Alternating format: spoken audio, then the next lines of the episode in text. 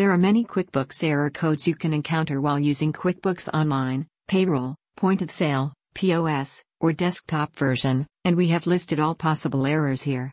We also have a list of QuickBooks Update error that you can see.